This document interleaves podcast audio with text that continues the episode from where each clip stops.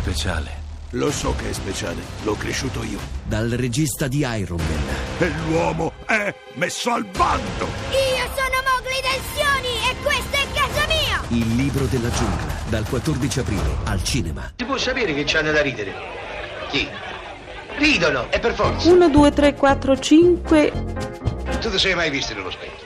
Vero Peppino, tu, vestito da milanese, sei ridicolo. Ah, perché tu no? E che c'entri? Io ci ho voluto io. Ecco, Ride la stella al Tebaran, ride fa, to be, to be, to be or not to be. ecco, Dite le vostre battute, vi prego, come le ho dette io, come se vi danzassero sulla lingua. Perché se le gridate, come molti dei nostri attori fanno, Italiani, inquilini, coinquilini, casigliani, preferirei che fosse il banditore a leggere i miei versi. scegliete un numero solo che tutto mi, sia tutto un programma. ci, qui, Grazie, grazie, grazie, grazie, grazie. Volevi dire tante cose, ma il zizzaniello mi sa stretto. Pezzi da 90. Amici napoletani, sono felice, felicissimo, contento, sono commosso, addirittura emozionato. Io non so se sono degno di questa manifestazione, non lo so. No, grazie.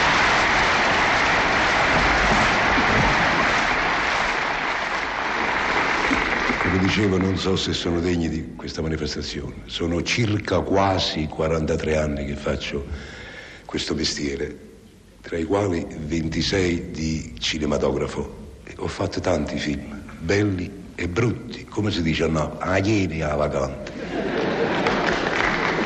Grazie. Grazie. Volevo ancora ringraziare... eh, gli amici tutti napoletani, volevo ringraziare il ministro Sua Eccellenza Folchi, ministro dello spettacolo, eh, i presidenti degli enti, degli enti turistici, volevo ringraziare la stampa tutta, volevo ringraziare a voi, volevo ringraziare un pataterno che c'era tanta solo.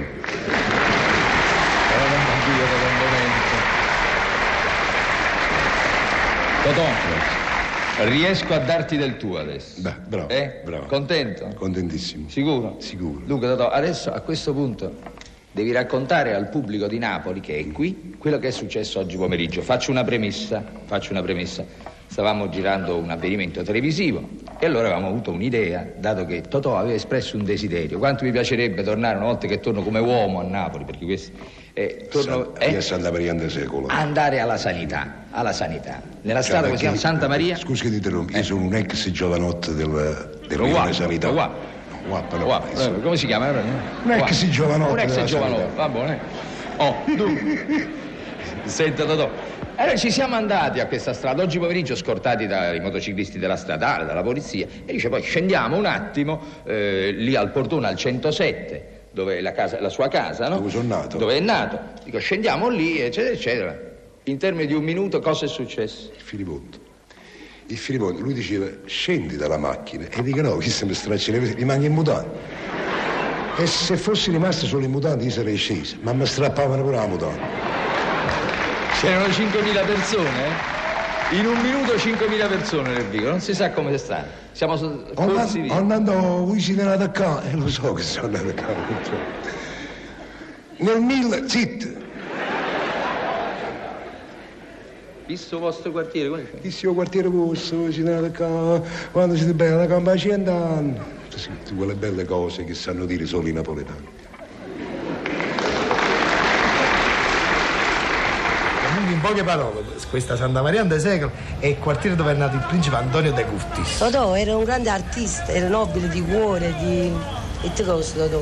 A me mio nonno mi raccontava sempre che lui veniva di notte, andava dove abitava lui, al Vico San Felice. E lui metteva i soldi sotto a sta porta per persone che abitavano là, per- per- persone povere, diciamo. Mi piace come canto, mi piace come recita, mi piace di tutte maniere a Totò.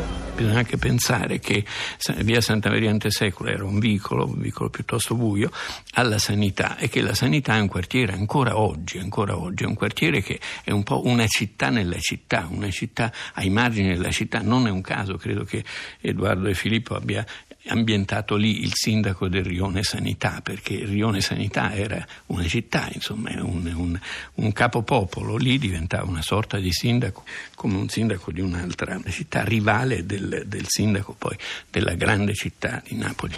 Ed era lui che mi curava. Veniva tutti i giorni e dopo lo spettacolo veniva ancora ad assistermi. E pensi che poi, eh, in quell'epoca eh, c'era una macchietta che lui cantava, il portavoce. E lui me la cantava per, per divertirmi. E come diceva questa canzone? Eh, Questa canzone, questa canzone diceva, eh, papà non vuoi che tu ti affaccia a sera perché si crede che io ti fa la posta, papà che te ne ha la capa troppo tosta, si affaccia lui e non ti fa affacciare. Ma noi parliamo dal portavoce dal momento che ci cuoce. Poi tutte le sere verso l'otto, lei da sopra e io da sotto, con il fischio nella mano, zitti zitti, piano piano, io rompo il fuoco a te, tu mi rompi il fuoco a me.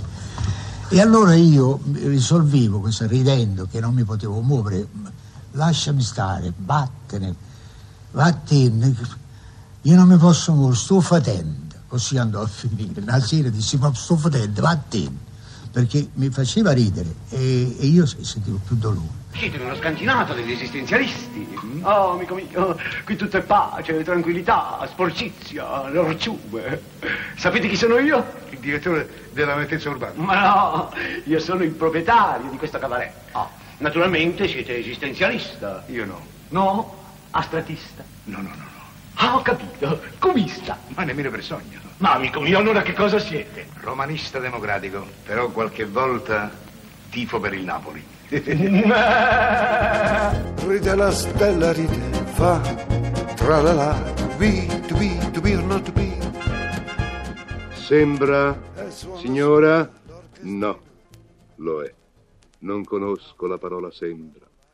Non è solo il mio mantello color dell'inchiostro, mia buona madre, nel consueto abito d'un nero solenne, insieme con tutte le forme, i modi, le mostre dell'affanno che possono realmente esprimerlo. È contento lei oggi, principe? Io no. Perché? Ah. Perché ognuno ha la sua croce, anch'io avrò qualche croce. E croci quindi- intime, croci che tengo nascoste, che la gente non sa, ma tutti le abbiamo. Certamente, ma eh, qualche volta lei potrà anche non essere triste, no? No, la felicità non esiste. La felicità non esiste, in nessun modo. È assoluto nel suo giudizio, principe? Sì, sono assoluto. Nessuno è felicissimo. Non ha mai trovato lei un momento di soddisfazione particolare? Effimero. Di pochi momenti, di pochi minuti, ma poi Stiamo facendo un discorso piuttosto filosofico, vero principe? Uno strano discorso, soprattutto se consideriamo che al di fuori dei finestrini ci sono gli ammiratori che si assiepano, che sono intenti a scrutarle sul viso, appunto, i segni della Perché cilettina. loro vedono la torre superficialmente, vero? Non sanno quella che sta dentro alla torre. Lei pensa frequentemente a queste cose, principe? Sempre. Sempre. E non si dà mai un momento di, diciamo così, di superficialità, quei momenti così di riposo intellettuale che un uomo ogni tanto si deve concedere. No, questo no, io penso sempre, sono un pensatore, penso la notte, il giorno, sempre. Sempre. E penso che in fondo non siamo niente, nessuno. Non siamo niente nessuno. Nessuno, nessuno e niente. Allora non vale il lottare, principe? No, secondo vale il lottare per, per gli altri, per rimanere qualche cosa agli altri. Lei lascerà qualche cosa, principe? Io no, non lascio niente come non lascio niente nessun attore, che noi vendiamo delle chiacchiere. Principe, per mettere l'obiezione, lei ha costruito tutta una particolare mimica, una particolare interpretazione, una Sì. particolare storia sua personale. E ma che cosa serve tutto questo? Un falegname è più di me, un falegname lascia una sede che può vivere nei secoli, io lascio delle parole che dopo una generazione non se le ricordano più. Diranno chi è quella? Ah, quella sì. Guardi un po' Pedrolino, la Dulce. Sì, qualche volta diciamo Pedrolino, la Dulce, noi. Ma fra cento anni chi li conosce più? Chi li sa più? Cosa abbiamo lasciato noi? Cosa lasciamo? Niente. La incontrai per caso a Messina, proveniva da Cani Gattini. Prese posto sulla Littorina che partiva gremita quel dì. Al mio sguardo ben chiaro e palese, non rispose né no e né sì. Allora io, col mio nobile inglese, sottovoce le dissi così. Miss, mia cara miss, non vuoi palles, io divento per te. questi piccoli varietà che ti, ti dicevo sia a Milano che a Roma, nei quali eh, ci- lì ci sarebbe voluta la macchina perché facevo qualche cosa di Giro irripetibile. tonda, giro tonda, giro tonda, la riola. L'altro dì nel passeggiare. Mi mi sono messo a fischiettare. E io gli ho visto fare, eh, per esempio, il famoso sketch dei timbri.